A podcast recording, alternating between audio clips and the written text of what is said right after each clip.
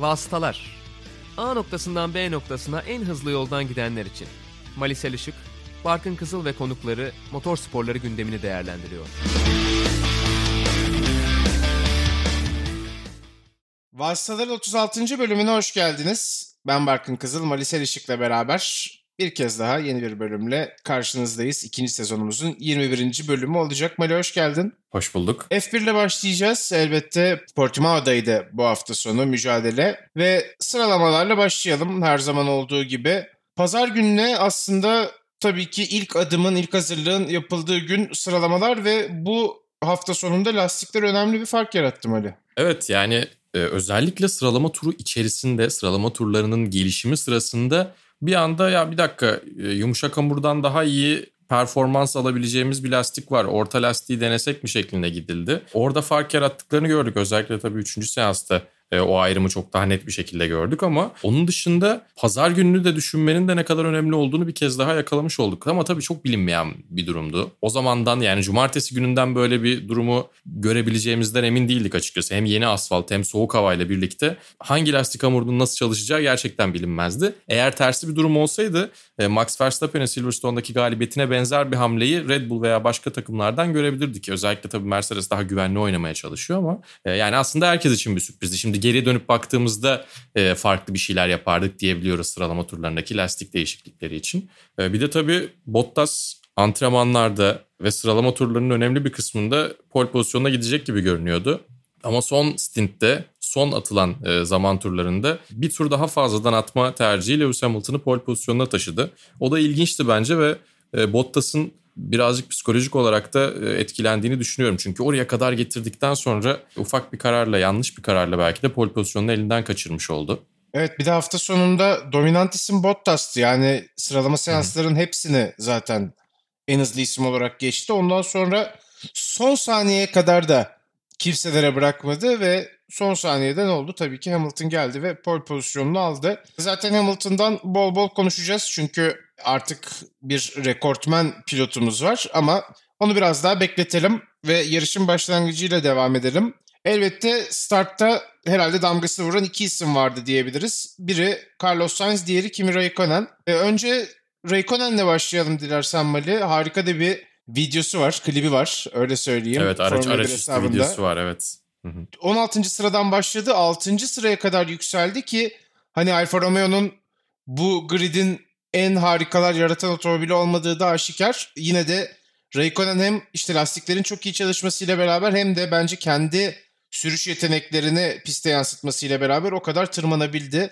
Hani benzeri lastiklerle ya da aynı otomobille bunu herkesin yapması çok mümkün değil. Çok keyifli bir start izletti bizlere. Ve bir de Sainz elbette o da yarış liderliğine kadar yükseldi ve sonrasında işte Mercedes'lerin ve elbette Red Bull'un hızına direnemedi Sainz ama senin de dediğin gibi herhalde lastiklerle de doğrudan bağlantısı var bu durumların. Yani hem lastikle doğru bağlantısı var senin de söylediğin gibi ama niye e, Carlos Sainz ve Kimi Raikkonen dışındaki kimse bu kadar ön plana çıkmadı dersek de bireysel yetenekler ortaya çıkıyor. Kimi Raikkonen de e, Carlos Sainz de kaygan zeminlerde ya da ne bileyim aracın arkasının biraz daha hareketli olduğu zeminlerde ki yine bahsedelim ufak tefek yağmur damlaları da vardı. İlk turlarda pist biraz ıslaktı da çok hafif de olsa. E, böyle düşününce Kimi Raikkonen'in rally geçmişi var. Carlos Sainz'ın babası Carlos Sainz Senior, Carlos Sainz Senior iki kez dünya rally şampiyonu. E, ve bence son Dakar şampiyonu e, aynı zamanda. Son Dakar şampiyonu aynı zamanda. E, yani bence mutlaka o mental anlamda kaygan zeminde iyi işler yapabilme ki Bottas da bence ilk turu iyi atanlardan da ilk turda fena işler yapmayanlardan da açıkçası. Sainz'a geçilene kadar o da iyiydi. Onlar ön plana çıkabildiler diye düşünüyorum. O yüzden bireysel yetenek ve biraz da yatkınlık ön plana çıkıyor. Öyle söylemek lazım belki. Ama tabii işin ilginci Max Verstappen bu grupta kesinlikle sayacağımız adamlardan bir tanesi olmalıydı. O istediği start alamadı. Onun tabii lastik dezavantajı vardı. Burada da e, bireysel yetenek var ama lastik farkını da görüyoruz. Öyle söylemek lazım çünkü Max Verstappen de e, benzer bir lastik hamurunda olsaydı belki o da benzer bir atılım yapabilirdi ileriye doğru. E, ama tabii e, Kimi Raikkonen'in fırsat bulduğunda istediği şartlar önüne çıktığında hala ağzımızı açık bırakabilmesi beni çok keyiflendirdi açıkçası. Carlos Sainz'ın da her zaman yine önünde o fırsatlar açıldığında kendisini sonuna kadar gösterdiğini görüyoruz. Bir eski Ferrari pilotu bir de müstakbel Ferrari pilotunu güzel işler yaparken gördük. Önümüzdeki yıl Ferrari e, biraz kendini toparlarsa da e, Carlos Sainz'la birlikte e, iyi işler yapabilir. En azından Ferrari o startı görüp bence biraz umutlanmıştır Carlos Sainz adına diye düşünüyorum. Yalnız Verstappen dedin oraya da bir parantez açalım. Zaman zaman startlarda zorlanabildiğini görüyoruz Verstappen'in. Belki de hani çok komple paket bir sürücü ve çok çok üst düzey bir pilot bence. Ama herhalde geliştirmesi gereken yönlerden bir tanesi start olabilir. Çok fazla kazanın belanın içinde bulabiliyor kendisini. Evet yani agresyonu ne kadar kısabiliyorsanız ama bir taraftan da ortalama performansınızın altına inmiyorsanız orada fark yaratabiliyorsunuz. Aslında Lewis Hamilton kötü bir start almıyor. Söylediği şey o. Yarıştan sonra hemen podyum röportajlarından, ya yani podyuma çıkmadan önceki röportajlar artık podyumda değil tabii ama yarış sonrası röportajda söylediği şey zemin ve aracın tutuşundan, aracın limitlerinden emin değildim. Dolayısıyla bir adım geri attım ve yarışın tekrar bana gel- gelmesini bekledim diyor. E bu yüzden adam 92. yarışını kazandı gerçekten. Bence biraz e, her zaman %100'le gitmek değil ki biliyorsun Max Verstappen'le ilgili hep söylenen şeylerden biri. Birinci antrenmanların ilk turunda adam %100'üyle pistte tur atıyor diyorlar. Bu çok iyi bir şey de olabiliyor ama bazen kendini biraz geriye çekmekte avantajlı olabiliyor. Bence onu kullanabilirdi en azından. Ha tabii ne oldu? Hamilton, Bottas, Verstappen sıralamasıyla yarış bitti. Çok bir şey değişmedi aslında. Ama daha rahat bir e, ilk bölüm geçirebilirdi. Perez teması sonrası yarış dışı kalabilirdi mesela yani.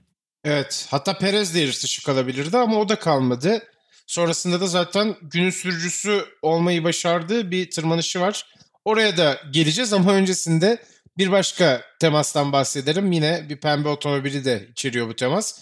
E, Lando Norris ve Lance Stroll temas ettiler. Hatta Lando Norris'in sonrasında çok e, sert bir açıklaması var aslında. Hiçbir zaman öğrenmiyor diyor Stroll için. Çünkü e, serbest antrenmanlarda da Max'la bir temas yaşamıştı Lance Stroll. Yalnız ben şunu söylemek istiyorum bu noktada. Belki çok popüler bir fikir olmayabilir. Gerçi sadece bir kere yarışta izledim. Sonrasında dönüp bakmadım. Bana yaptığı atak da hani çok cesur ve güzel bir atak gibi gözüktü ve Norris'in de biraz sanki suçu var gibi geliyor. Ne diyorsun buna? Ya şöyle e, burada bence e, hem Perez Verstappen temasını hem de Norris Stroll temasını e, onboard kameralar üzerinden bir düşünmek gerekiyor. Bir de şöyle bir durum var tabii. İlk virajda hafta içinde yani antrenman gününde, cuma gününde Max Verstappen'le Lance Stroll bir şey yaptılar, temas yaşadılar, bir kaza yaptılar. O yüzden göründüğü kadar aslında atağa davet veren bir viraj değil ilk viraj. Öyle söylemek lazım. Biraz yanıltıcı ki zaten görsel olarak çok yanıltıcı bir pist bence Portimao. Fren noktanızı iniş çıkışlarla birlikte çok fazla yakalayamıyorsunuz. Apex'i görmesi, sonrasını görmesi, takip etmesi çok kolay bir pist değil.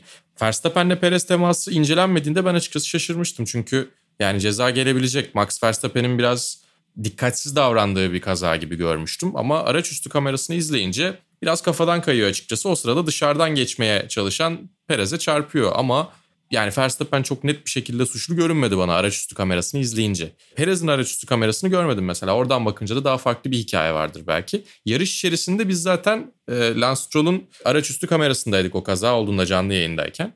Yani bence şöyle bir eksiği vardı. E, Stroll için bence düzeltebilirdi ya da dikkat etmesi gerekirdi diyebileceğimiz bir şey. Yani kendi tahmin ettiğinden daha yüksek bir hızla yaklaşıyordu Lando Norris'e. Onu ayarlayamadığı için zaten körblere kadar dışarıya kadar taştı.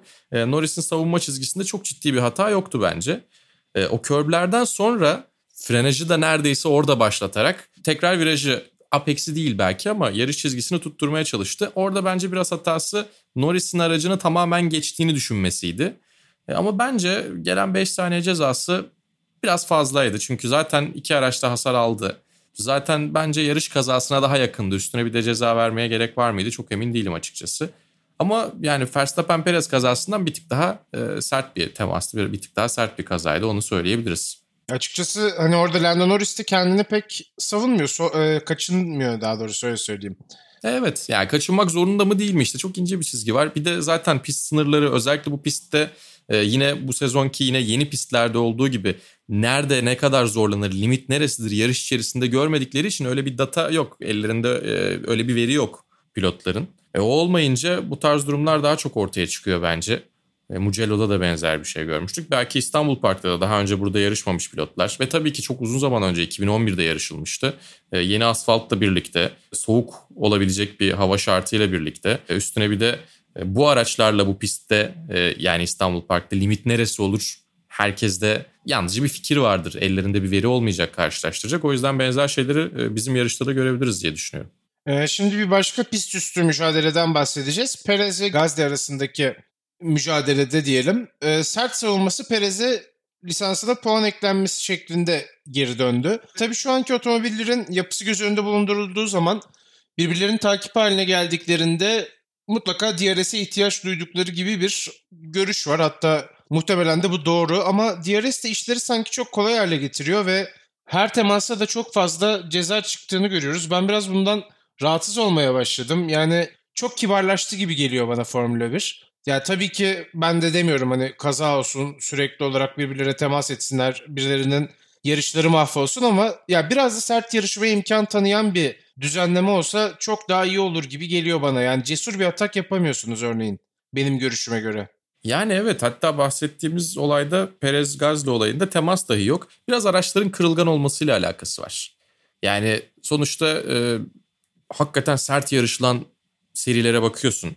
Binek otomobiller serileri. Araçlar zaten sağlam ki e, TCR ve benzeri biraz daha aerodinamik şekillere geçtikten sonra onlar da daha kırılgan olmaya başladılar. Onun dışında kendim anlatıyorum diye söylemiyorum ama Rallycross'a baktığınızda acayip sert yarışıyorlar. Çünkü tank gibi o araçlar bir şekilde yarışı bitiriyorlar. Çok acayip bir şey olmadığı sürece ki çok acayip olduğunda bile bir şekilde finish'e geldiklerini gördük. Tabii yarışların kısa olmasıyla da alakası var.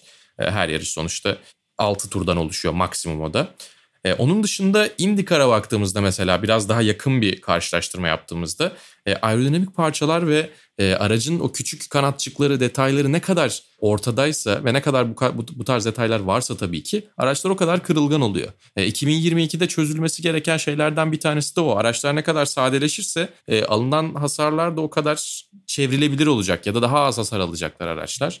E, yeni kurallarla birlikte, yeni araçlarla birlikte onun da biraz üstüne gideceklerini düşünüyorum. Perez'le Gazli özelinde de e, şöyle bir durum var. Yine bence Lance Stroll'la Lando Norris arasındaki temasa benzer bir durum vardı. Yani DRS ile birlikte hava koridoru etkisinin beklendiğinden daha fazla olması rüzgarla da birlikte tabii ki yarışta rüzgar ciddi bir etkendi. Ve bunlarla birlikte bence arkadaki her zaman e, beklediğinden daha hızlı bir şekilde yaklaşıyor. Önde savunma yapan da arka taraftakinin daha yak, yavaş bir şekilde yaklaşmasını beklerken daha hızlı bir şekilde geliyor. Yani frenaja gelmeden hemen önce yön değiştirdi Sergio Perez bence. E, Gazi de iyi kaçtı. Yani kazayla da sonuçlanabilirdi bu arada bence. Ama yani çok çok limitte. Buna özellikle bir e, ceza verilir miydi? Daha doğrusu bir uyarı cezası verilir miydi? Çok emin değilim. Çünkü yine onun da süper lisansı sıkıntılı bir noktaya gelecek. Sezon sonuna kadar grid cezası alabilir Sergio Perez. Ama yani o yarışın keyifli anlarından bir tanesiydi bence. Sergio Perez'in hatalı davrandığı bir an olarak düşünmem. Öyle söyleyeyim. Ya bu arada ben de hani seni bölmek istemedim ama ben sert yarışmak derken sadece temastan bahsetmiyorum. Burada elinizden gelen bütün savunmayı yapsanız bile DRS sizi pat diye avlanmanıza sebep oluyor. Yani böyle bir şeye hmm, açıyor. Kaçınılmaz oluyor. Kaçınılmaz geçiş. oluyor bir noktada. Yani bir bölümde savunabiliyorsunuz belki ama bir sonraki turda DRS noktasına geldiğiniz zaman örneğin orada zaten ne olursa olsun sıranızı vermek zorunda kalıyorsunuz. E bir de hani biraz agresif davrandığınız zaman da hemen işte ya yarış içinde bir inceleme geliyor ya sonradan lisansınıza puan ekleniyor burada gördüğümüz gibi. Biraz da ondan bahsediyordum. Yani çok fazla mücadeleye meydan kalmadı gibi geliyor bana en azından. Neyse bu konuyu zaten uzun uzun tartışabiliriz. Yani üstüne söylenecek çok şey var. 2022'ye kadar vaktimiz var gibi hatta sonrasında bile. Evet aynen öyle. Bakalım gibi. yeni araçlarla tabii ki bu durum biraz değiştirilebilecek mi? Ama neyse diyelim ve biraz da güzel şeylerden bahsedelim. Ee, bu yarışta çok iyi performans veren birkaç isim vardı. Herhalde onlardan bir tanesi Ocon'du diyebiliriz. İlk Tabii. 55 tur lastiğini mükemmel korumayı başardı gerçekten. Ve hiç de fena olmayan bir yarış çıkarttı Fransız sürücü. Ona bir küçük parantez açmış olalım. Ve elbette... Yani o lastikler 35 turlukken Sergio Perez'le de acayip bir mücadele içerisine girdiler. Pist üstünde çok güzel birbirlerine yeteri kadar boşluk bırakarak ama senin tam senin senin söylediğin aslında aradığımız şey olan o sert ama e, adil mücadeleyi de gösterdi ki o zaman lastikleri dediğim gibi 35 turluktu. Günün sürücüsü Perez ve Charles Leclerc'le devam edelim. Yani Ferrari'lerin arasındaki uçurum zaten şu anda çok enteresan yani akıl sınırlarını zorlayan bir fark var Leclerc ile Vettel arasında. Çok sağlam bir hafta sonu geçirdi Leclerc ve herhalde bugün Perez çok gerilerden tırmanmaya devam edip işte yarışı bitirdiği noktaya ulaşmasaydı yine günün sürücüsü adaylarından bir tanesi olabilirdi diye düşünüyorum. Ancak günün sürücüsü Perez oldu. Ee, tabii yarışın çok erken bölümünde attığı bir spinle gerilere düştükten sonra gayet iyi tırmanmayı başardı. Hatta son turda neredeyse önde de kalmayı başarabilecekti Meksikalı sürücü. Ve önümüzdeki yıl bu adamın koltuğu yok Mali. Ne diyorsun bu konuyla ilgili? Yani Perez'e kesinlikle ben Formula 1'de yer olduğunu düşünüyorum. Eğer Perez olmayacaksa hak etmeyen çok fazla isim var. Eğer Perez'in bile dışarıda kaldığı bir durum söz konusu olacaksa. Yani evet özellikle tabii önümüzdeki yıl Haas'ın iki pilotuyla birlikte devam etmeme kararı, ikisiyle birlikte yolları ayırma kararıyla ortaya çıkan ciddi bir spekülasyon zinciri var. Yani herkes her yere yazılıyor neredeyse. Ee, Nikita Mazepin ciddi bir para getirebilir diyorlar. Onun ki bence çok ciddi anlamda Formula 1'e yükselmeyi hak etmiyor. F2'de öyle bir performans sergilemedi. Birkaç yarışta kendini gösterdi ama yani cebi çok daha fazla iş yapıyor. Finansal anlamda bir e, hamle yapacaklarını biliyoruz sahasında en azından öyle söylüyorlar. E onun yanına kim gelecek deniyor. Mick Schumacher deniyor ki bence Mick Schumacher Alfa Romeo'da Kimi Raikkonen'le birlikte yarışmalı ki orada edineceği tecrübe bir şeye yarasın. E, Giovinazzi'nin de o koltuğu hak ettiğini düşünmüyorum. Eğer öyle bir şey oluyorsa yer değiştirsinler. İkisi de Ferrari Akademi koltuğu. E, Giovinazzi Haas'a gitsin. İlla bir sene daha verecekler diyorsa ki bence bir sene daha yarışmayı da hak eden bir performans çok sergilemedi. Bu arada ara hak etmeyenlerde hemfikiriz galiba Mali. Yani şöyle bir yani. değerlendirelim. Kvyat belki e, gönderilebilir diye düşünüyorum. Gazli ile olan uçurumlar yine orada da söz konusu. Ee, bunun hmm. dışında Giovinazzi'den zaten sen bahsettin. Haas'ın da bu değişikliğe çok ihtiyacı vardı bana sorarsan. Ve hmm. bir de tartışmalı bir konu Alex Albon var. Ee, acaba yani Perez evet. için bir Red Bull ihtimali olabilir mi? Çünkü sanki Red Bull cephesinden de yavaş yavaş artık Albon'u belki de Alfa Tauri'ye gönderecek kararın çıkacağı yönünde sinyaller almaya başladık gibi. Ne diyorsun?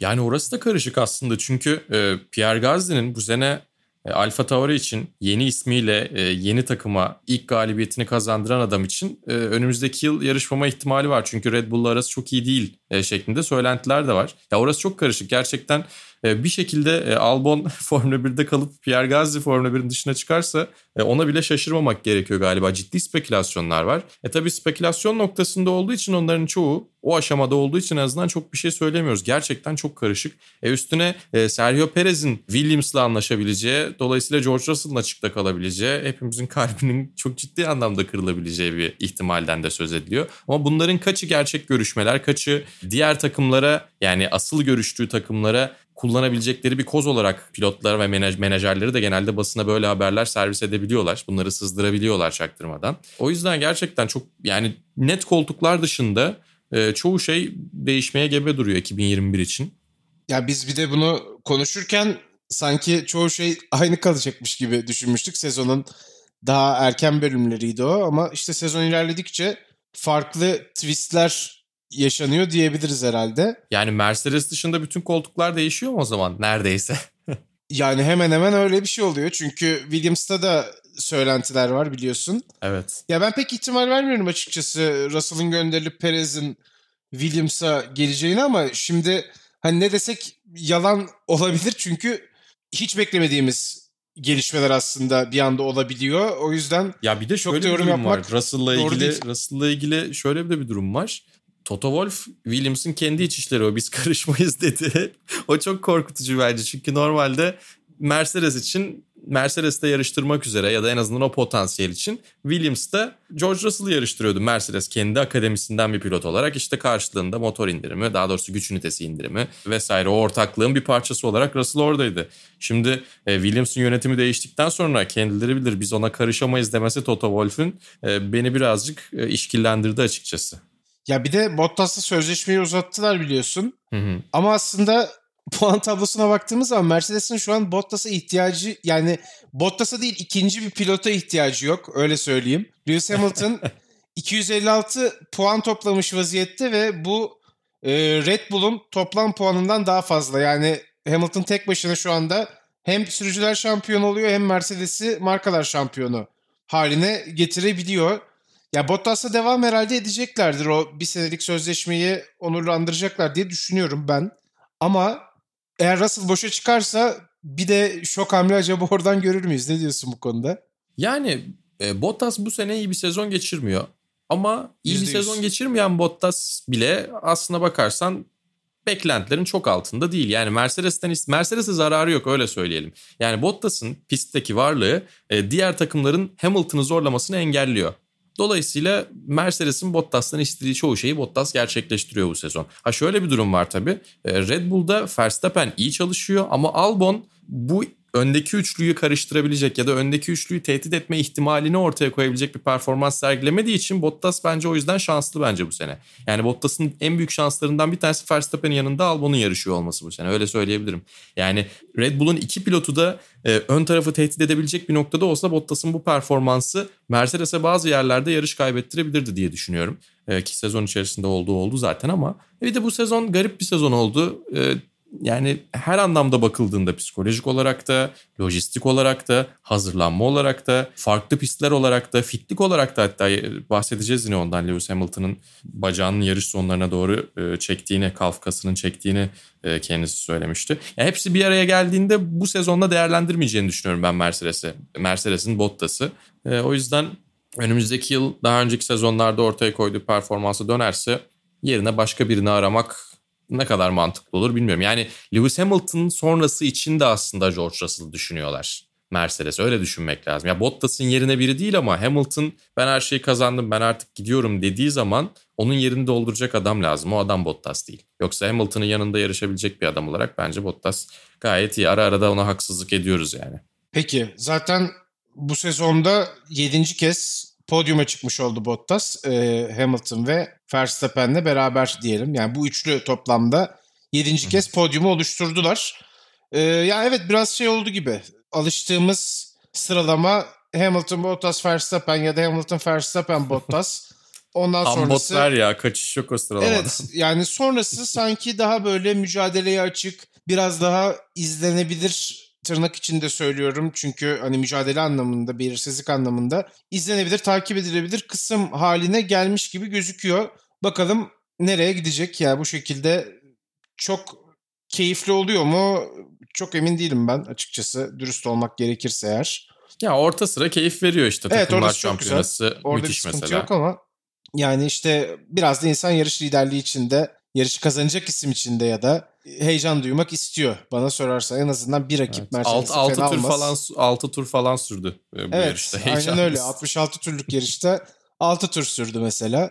Ee, tabii Hamilton'ın bu dominantlığı bir yandan da bize aslında bir tarihi izletiyor. Bir tarihe tanıklık ettiriyor bize. Ee, Jim Clark'ı geçmeyi başardı galibiyet yüzdesi olarak. Hamilton ve elbette de e, en fazla yarış kazanan pilot unvanı tek başına artık elinde bulunduruyor herhalde. Yüzün üstüne de çıkartacak gibi gözüküyor çok rahat bir şekilde. Bakalım nerede bırakacak rekoru. Yani her rekor için bu noktadan sonra bu artık kırılmaz gibi bir görüş hakim oluyor ama Hamilton'ın 120'lere 130'lara götürme ihtimali var.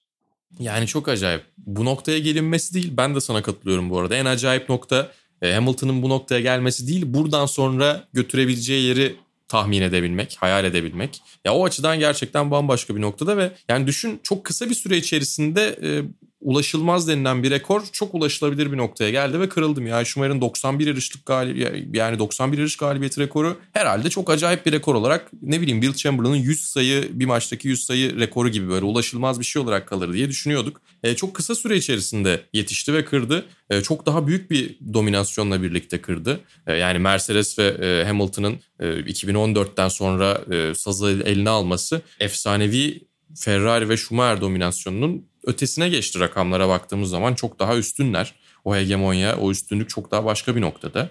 Yani tabii ki bu sadece şey değil. Her zaman söyleniyor bu işte aracı iyi diye. E tamam o aracın iyi olmasını sağlayan da pilotlar oluyor gerçekten. Yani onların geri dönüşüyle birlikte, onların katkısıyla birlikte bu bir takım oyunu. Gerçekten pilotlar yarış zamanı ya da antrenman seanslarında birlikte araca biniyorlar. Sonrasında e, gidip otele işte PlayStation oynamıyorlar sonuçta. Bu arada E, bu ben çok adamlar küçük bir parantez açayım. Hı. Bölüyorum ama yani şu çok konuşuluyor, çok da dikkatimi çekiyor. İşte Hamilton telsizden sızlanıyor, Hamilton telsizden ağlıyor tırnak içinde diyen insanlar var.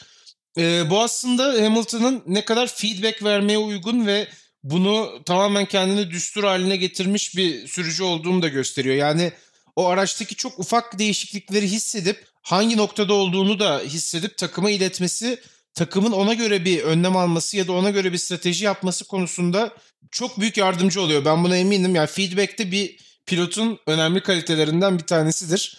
Bunu çok Kesinlikle. çok iyi yaptığını düşünüyorum. Bunu söylemek istedim. Yani doğru. Atalım. Hatta e, şöyle bir e, şeyle de devam ettirebilirim. Çok düzgün bir noktaya, çok böyle iyi bir noktaya temas ettin. E, Lewis Hamilton'ın bence en büyük başarısı limitlere her zaman çok hakim olması ve onun üstüne çıkmaması. Yani görüyoruz genellikle ama sıralama turlarında da. Yani o limiti çok iyi yakalıyor. O limite ulaşıp o limitin üstüne çıkabileceği yerlerde kendini geri çekmeyi de biliyor. Yarış startı işte o özelliğini gösterdiği anlardan bir tanesiydi. Bence etki olarak işte Lewis Hamilton hatırlandığında ileride işte 30 40 50 60 yıl sonra geri dönüp bakıldığında hatırlandığında bu özelliğiyle ön plana çıkacak diye düşünüyorum ve bence bunu yapmak gerçekten çok zor. Ee, ve tabii şöyle de bir durum var yani geçtiğimiz yıllara göre niye daha fazla sızlanan pilotlar duyuyoruz? Çünkü teknoloji daha fazla gelişiyor. Dolayısıyla daha iyi bir şekilde takım telsiz konuşmalarını yayına aktarabiliyorlar. O yüzden de yayını doldurmak için, yayında farklı bir tat katabilmek için onlar daha çok kullanılıyor. Yoksa yani pist üstündeki mental noktaya bakıldığı zaman bence çok bir değişiklik olduğunu düşünmüyorum. Yarışçı her zaman yarışçıdır iyisiyle kötüsüyle. Peki o zaman yavaş yavaş Formula 1 kapatacağız ama son bir konumuz Hamilton'ın şampiyonu ne zaman ilan edeceği. Tabii ki bizi de yakından ilgilendiriyor. Çünkü çok. İstanbul Park'ta şampiyonluk gelme ihtimali var.